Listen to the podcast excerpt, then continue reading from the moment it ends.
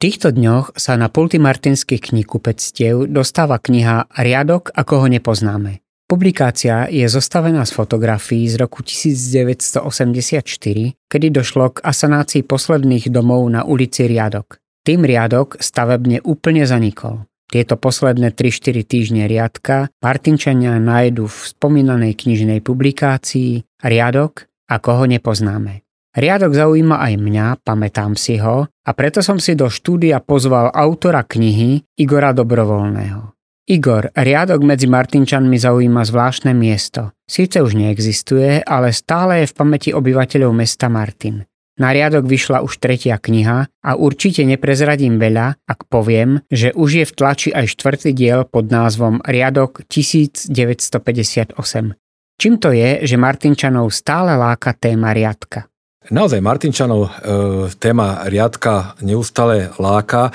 Možno je to aj spôsobené tým, že niečo takéto nám chýba, pretože Martinčania, alebo teraz Slováci po 89. začali chodiť do zahraničia a pozerali si, aké tie historické mesta sú niekde inde v Európe a lákajú ich tie kaviarničky v tých úzkých uličkách a rôzne obchodíky a toto Martinu určite chýba. Chýbajú tu na pasáže a určite chýba napríklad taká ulica riadok, smrtná ulica a podobne. Takže Martinčania sa veľmi radi práve k týmto budovám, k týmto domom vracajú.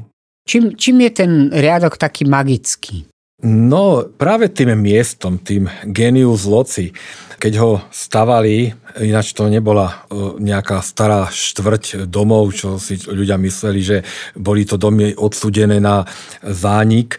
To uvidia v tej knihe Riadok 1958, že to boli naozaj veľmi dobré domy, aj tie dvory, ale bolo to práve tým, že boli tam e, rôzne osobnosti, ktoré tam žili. Bola to napríklad Kovačská výhňa, Berešovská alebo Štrausov dom, dom farbiara Weissensteina a podobne. Dom Galovcov, odkiaľ pochádzal herec Marian Galo dom e, Arona Weinbergera a podobne. Takže to sú všetko domy a osobnosti, ktoré tam žili. Boli to Židia vedľa kresťanov a títo si vedeli veľmi dobre spolupracovať. Takže toto bol to ten genius loci. Čím bolo spôsobené, že posledné dva domy boli asanované až v polovici 80. rokov minulého storočia. O aké domy vlastne išlo? No riadok sa začal asanovať už od roku 1962.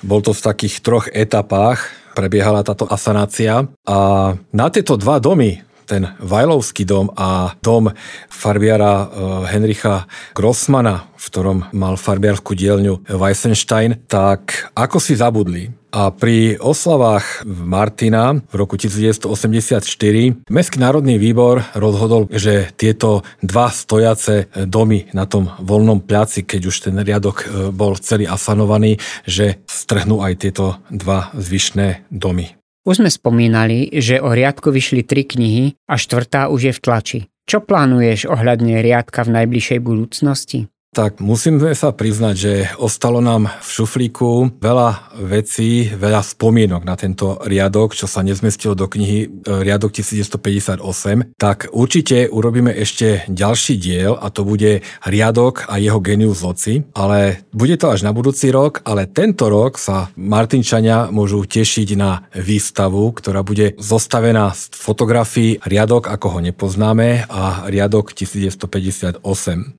Bude to teda výstava fotografií, ktoré zachytávajú posledné chvíle riadka.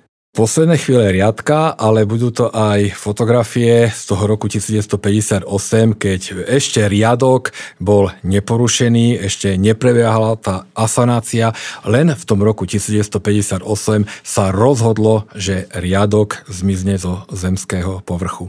Čiže z času, kedy riadok bol ešte riadok keď riadok bol ešte riadok a vo všetkých domoch boli, aj keď už znárodnené obchody, boli tam obchodníci, remeselníci, aj keď samozrejme už v takom inom e, ponímaní, ako poznáme to, že to boli živnostníci.